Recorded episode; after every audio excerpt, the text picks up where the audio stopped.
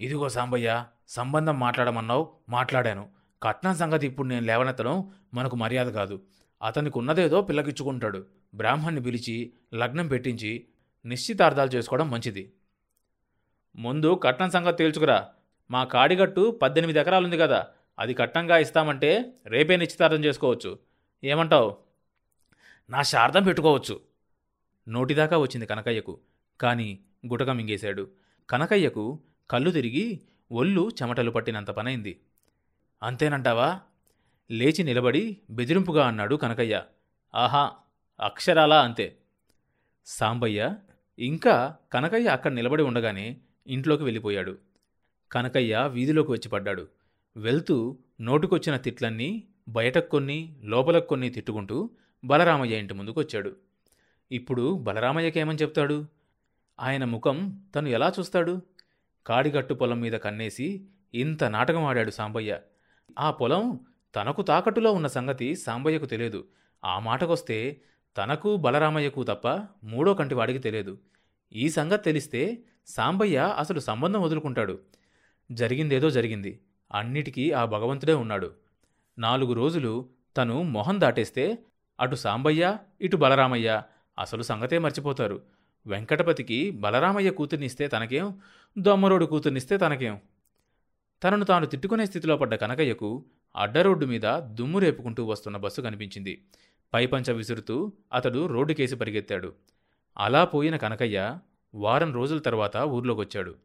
కనకయ్య మెదడులో పెళ్ళిని గురించిన విషయం దాదాపు అడుగున పడింది. ఈ వారమంతా ధాన్యం అమ్మే పనిలో నిమగ్నమై ఉన్నాడు. హఠాత్తుగా రేటు పెరిగింది. మిల్లులో కొనిపోసిన ధాన్యం అంతా పెరిగిన రేటు మీద అమ్మేశాడు. కనకయ్య వాటాకు ఇరవై వేల దాకా లాభం వచ్చింది మనిషి సంతోషంలో రెట్టింపయ్యాడు. ఇలా నాలుగేళ్ళు కలిసొస్తే ఇంకేం కావాలి? తనను పట్టడానికి వీలుంటుందా? సాంబయ్య తప్ప తనతో సరితూగగల వాళ్ళు ఇంకెవరుంటారు? ఈ ఏటితో కొడుకు లా పూర్తి చేస్తాడు.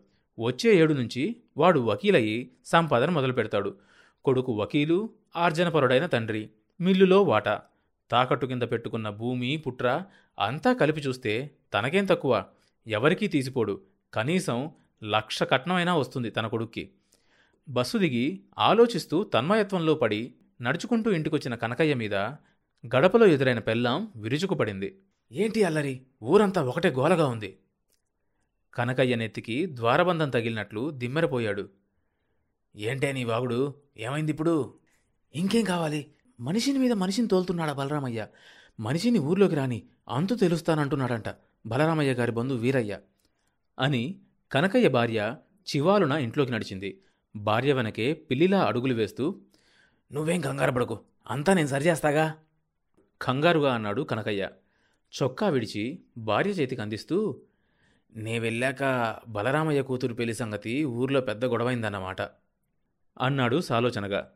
కనకయ్య బుర్రలో దారం బంతి ఊడిపోతూ చిక్కుపడసాగింది. మళ్ళీ చిక్కు తీసి చుట్టాలనే ప్రయత్నంలో భార్యను గుచ్చిగుచ్చి అడగసాగాడు. కనకయ్యకు తను వేసిన తప్పుడడుగు స్పష్టంగా కనిపించసాగింది. ఆ రాత్రి పురాణం నుంచి వస్తూ తనకెదురైన వాళ్ళకు పెళ్ళి కుదిరిందని తను తొందరపడి చెప్పాడు. అక్కడే వచ్చింది చిక్కు. కనకయ్య రగిలించిన రవ్వ తాటాకు మంటలా అయి ఊరంతా వ్యాపించింది. వీరయ్య వెళ్ళి బలరామయ్యనడిగాడు. బలరామయ్య నిజమనేసరికి వీరయ్య విరుచుకుపడ్డాడు. ఆ సాంబయ్యతో వియమదితే బలరామయ్య గుమ్మం ఎక్కనని వీరయ్య శపథం చేశాడు.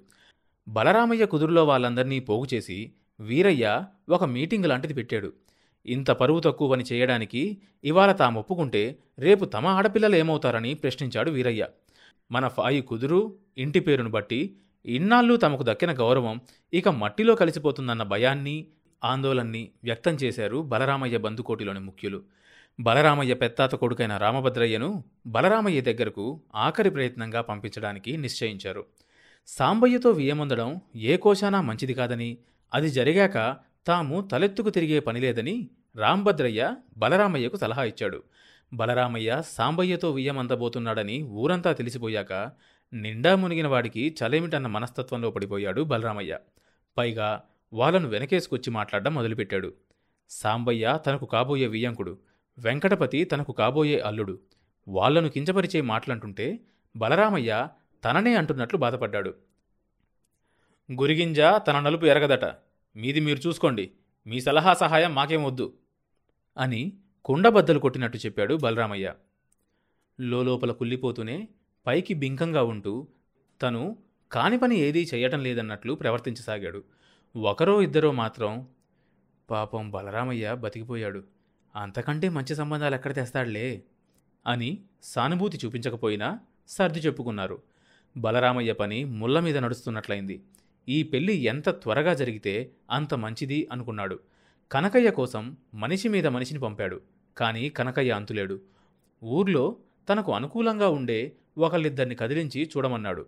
బలరామయ్య తనతో వియ్యమందడానికి తహతహలాడుతున్నాడనే సంగతి సాంబయ్యకు సవివరంగానే తెలిసింది. మనిషి ఎక్కడా తొనక్కుండా బెట్టుగా ఉన్నాడు. ఏం సాంబయ్య కొడుక్కి పెళ్ళి చేస్తున్నావటగా? అని అడిగిన వాళ్ళకు అవును ఈ ఏడు చెయ్యాలనే ఉంది అని సాగదీసి సమాధానాలు ఇస్తున్నాడు సాంబయ్య. బలరామయ్య తాలూకు పెద్ద మనిషి ఒకరు పొలం వెళ్తున్న సాంబయ్యకు ఎదురై అన్నారు. సాంబయ్య మేం విన్నమాట నిజమేనా? ఇంకా ఆలస్యం ఎందుకు? మంచి రోజు చూసి లగ్నాలు పెట్టుకోవచ్చుగా. సాంబయ్య ఆ మనిషిని యగాదిగా చూసి బలరామయ్య తరపు నుంచే మాట్లాడుతున్నాడని అర్థం చేసుకున్నాడు. మంచి చెడ్డా చూడాలిగా అన్నీ కలిసి రావాలి కదా? అన్నాడు. అవతల పెద్ద మనిషి ఇరుకున పడిపోయాడు. సాంబయ్య ధోరణి అంటి అంటనట్టుగా తోచింది. ఇక ముసుగులో గుద్దులాట లాభం లేదని అభిమానాన్ని చంపుకొని బయటపడ్డాడు. బలరామయ్య గారు అమ్మాయిని మీ వాడికిస్తానంటే కళ్ళకద్దుకొని చేసుకోవచ్చు. ఇంకా ఆలోచన కూడానా? అన్నాడా పెద్ద మనిషి. కాళ్ళు కడిగి కన్యాదానం చేయాల్సింది బలరామయ్య. కళ్ళకద్దుకోవాల్సిన కర్మ నాకేం పట్టింది? కో అంటే కోటి సంబంధాలు వస్తాయి మా వెంకటపతికి. అని మీసాలు దువ్వుకుంటూ చివాల్న కదిలి కిర్రు చెప్పుల మూత చేస్తూ వెళ్ళిపోయాడు సాంబయ్య. సాంబయ్య ధోరణి చూసిన పెద్ద మనిషికి నడ్డి మీద కొట్టినట్లయింది. ఇది అయ్యేది కాదు పెట్టేది కాదు అనుకున్నాడు. అతని అనుమానం రూఢి అయిన వార్తగా ఊర్లో వ్యాపించింది. ఇంత బతుకు బతికి ఇంటి వెనకాల చచ్చినట్లయింది బలరామయ్య పని. తనతో వియ్యమందడానికి సాంబయ్య కూడా సంశయిస్తున్నాడనేది బలరామయ్య భరించలేనిదే అయింది. సాంబయ్యతో వియ్యమందడానికే సగం చచ్చిన బలరామయ్య ప్రవర్తనతో పూర్తిగా చచ్చినట్లయిపోయాడు. ఇదంతా ఆ కనకయ్యగాడు ఆడిన నాటకమేనా? ఉన్న పరువు తీశాడు. పరువు చెడ్డ ఫలితమూ దక్కలేదు. కనకయ్యగాడు ఇలా ఎందుకు చేశాడు? వాడికేమొస్తుంది సంబంధం మాట్లాడిన మరుసటి రోజే ఈ ఊర్లో నుంచి మాయమయ్యాడు. వారం రోజులైంది. ఎందుకని ముఖం తప్పిస్తున్నాడు? ఇది తన పరువు తీయడానికి సాంబయ్య కనకయ్య కలిసి ఆడిన నాటకమా? ఈ పెళ్ళి జరక్కపోతే తన కూతురు బతికేంగాను? సాంబయ్య కొడుకు వెంకటపతికే చేసుకుని దాన్ని ఇంకెవరు చేసుకుంటారు? ఇక ఎలాంటి సంబంధాలు వస్తాయి నలుగురిలో చులకనయ్యాడు. వంశం హోదా బుగ్గిపాలైంది. అయిన వాళ్ళల్లో అలుసైపోయాడు. బలరామయ్య గుండెలు కుతకుతలాడిపోతున్నాయి. రోజు కనకయ్య కోసం ఎదురు చూస్తున్నాడు జీతగాన్ని కనకయ్య ఇంటి ముందే కాపలా పెట్టాడు. కనకయ్య ఊర్లోకి వచ్చాడని జీతగాడు చెప్పడం ఆలస్యంగా బలరామయ్య కనకయ్య ఇంటికి బయలుదేరాడు. స్నానం చేసి మొలపంచ కట్టుకున్నాక కనకయ్యకు బలరామయ్య పిలుపు వినిపించింది. అయ్యో తమరే వచ్చారా? మీ ఇంటికే బయలుదేరబోతున్నా. ఒక్క దూకులో కనకయ్య బలరామయ్య ముందుకొచ్చి అన్నాడు. చింత నిప్పులా మెరుస్తున్న బలరామయ్య కళ్ళు కనకయ్యను తేరిపారా చూశాయి. ఓ పక్కన కనకయ్య గుండెల్లో గుబులు చుట్టలు చుట్టుకుంటున్నా ధైర్యంగానే పరిస్థితిని ఎదుర్కొన్నాడు. రండి ఇలా కూర్చోండి అంటూ బలరామయ్యకు కుర్చీ చూపించి తను నిలబడే మాట్లాడాడు. బలరామయ్య కనకయ్య ఇంటికి రావడం ఇదే మొదటిసారి. కాకితో కబురు పంపితే వచ్చి వాలిపోయే కనకయ్య ఇంటికే తను రావాల్సి వచ్చినందుకు ఖిన్నుడైపోయాడు బలరామయ్య. అతనిలో అంతవరకు ఉన్న ఉద్రేకం కోపం చల్లారినై. మనిషి నీళ్ళు కారిపోతున్నాడు.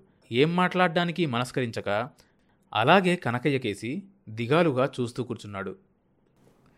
కనకయ్యకు కవచమైన లౌక్యపు పొరలు విచ్చిపోసాగినాయి బలరామయ్యను చూస్తుంటే కనకయ్య మనసు నిజంగానే ద్రవించిపోయింది. చెమ్మగిల్లినట్లు అనిపించింది ఇంకా కొద్దిసేపు ఉంటే కంటనీరు పెడతాడేమో అనిపించింది. వెంటనే సంభాషణ ప్రారంభించాడు. ఆ సాంబయ్య కట్నం అడుగుతున్నాడు కట్నం. కట్నమా? కట్నాలు కానుకలు ఇచ్చే పరిస్థితిలో ఉంటే నా బిడ్డను వాడి కొడుక్కిస్తానా? బలరామయ్య ఆక్రోశించాడు. పైగా ఏమడిగాడో తెలుసా? మీ కాడిగట్టు పొలం పద్దెనిమిది ఎకరాలు ఇవ్వాలంట. చేలో చేను కలిసిపోతుందంట. కనకయ్య బుర్ర చురుకుగా పనిచేయసాగింది బలరామయ్య గతుక్కుమన్నాడు. అది తాకట్టు కింద ఉందని కూడా చెప్పావా? రామ రామ ఏంటలా మాట్లాడుతున్నారు? నే చెప్తానా? అది మన ఇద్దరిలోనే ఉంచా ఈనాటి వరకు.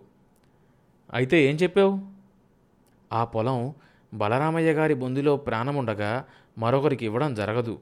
వంశపారంపర్యంగా వస్తున్న భూమిలో ఆయనకు మిగిలింది అదే ఆయన తదనంతరం చిన్న అమ్మాయికే ఇస్తారు అని చెప్పాను. కనకయ్య మాటల్ని శ్రద్ధగా విన్న బలరామయ్య నా తదనంతరం పొలం ఇస్తానంటే సాంబయ్య ఒప్పుకుంటాడా అని అడిగాడు. ఒప్పుకుంటే ఈ తిప్పలంతా ఎందుకు? అట్టా పొలం ఇవ్వని పక్షంలో ముప్పై వేలు రొక్కం ఇవ్వమన్నాడు. ముప్పై వేలా? నేనెక్కడ తెచ్చేది? మీ సంగతి నాకు తెలియందే ఉంది. అందుకేగా మరి నేను వారం రోజులుగా ఇంత హైరాణ పడుతోంది. ఇరవై వేలు పుట్టించడానికి నా తాతలు దిగొచ్చారు అని ఊపిరి పీల్చుకున్నాడు కనకయ్య. బలరామయ్య అప్పుడే చీకట్లో నుంచి వెలుగులోకి వచ్చిన వాళ్ళలాగా కళ్ళు చిట్లించి చూశాడు. సాంబయ్యను కింద మీద పెట్టి ముప్పై నుంచి పాతిక వేలకు దించా. డబ్బు కోసం వెళ్ళి సంతన చేసుకుని ఇంతకు ముందే వచ్చా. మనం అనుకున్న పని అనుకున్నట్లు జరగకపోతే నాకు నిద్ర పట్టదు. మీరు ఊ అంటే ముహూర్తం పెట్టుకోవచ్చు. నొసటి చిరుచెమటలు తుడుచుకొని ఊపిరి పీల్చుకున్నాడు కనకయ్య. బలరామయ్య హృదయంలో కనకయ్య మంచి చోటే ఏర్పరచుకున్నాడు. ఎంత అభిమానం కనకయ్యకు! అయిన వాళ్ళల్లో ఒక్కడైనా ఈ మాత్రం ముందుకొచ్చాడా? కనకయ్య పాతిక వేల కట్నం ఇచ్చి ఆ వెంకటపతికే మన అమ్మాయిని ఇవ్వడం ఎందుకు? ఆ మాత్రం బలరామయ్య మాటను తుంచి అన్నాడు కనకయ్య. బలరామయ్య గారు ఇంకా వెనక ముందు చూడొద్దు. డబ్బెక్కడికి పోతుంది? నలుగురు పంచుకునే సంసారమా ఏమన్నానా? అదంతా మన అమ్మాయిది కాదు. వెంకటపతి మీ ఎల్లుడు కాడా? బలరామయ్య కనకయ్య చెప్పిందంతా ఒప్పుకున్నాడు. అంతకంటే తను వేరే చేయగలిగిందేమీ లేదనే వాస్తవం కూడా బలరామయ్య నిర్ణయానికి దోహదాన్నిచ్చింది. మిగతా కొరవ పెళ్ళి ఖర్చులు అన్నీ కలిపితే ఇంకా ఎంత లేదన్నా కావాలిగా సందేహాన్ని తెలియజేశాడు బలరామయ్య. అది ఏర్పాటు చేస్తాగా? ధీమాగా అన్నాడు కనకయ్య. బలరామయ్య మనసు కుదుటపడింది. లేచి నిలబడ్డాడు. ఆప్తుడైన కనకయ్యను మాటల్లో ఎలా అభినందించాలో తెలియక కృతజ్ఞతాభావంతో చూశాడు. కనకయ్య బలరామయ్యను ఇంటిదాకా సాగనంపాడు. తర్వాత సాంబయ్య ఇంటికెళ్ళాడు. తర్వాత భాగం వచ్చే ఎపిసోడ్లో వినొచ్చు. ఈ షో అన్ని మేజర్ పాడ్కాస్ట్ ప్లాట్ఫామ్స్లో వినొచ్చు.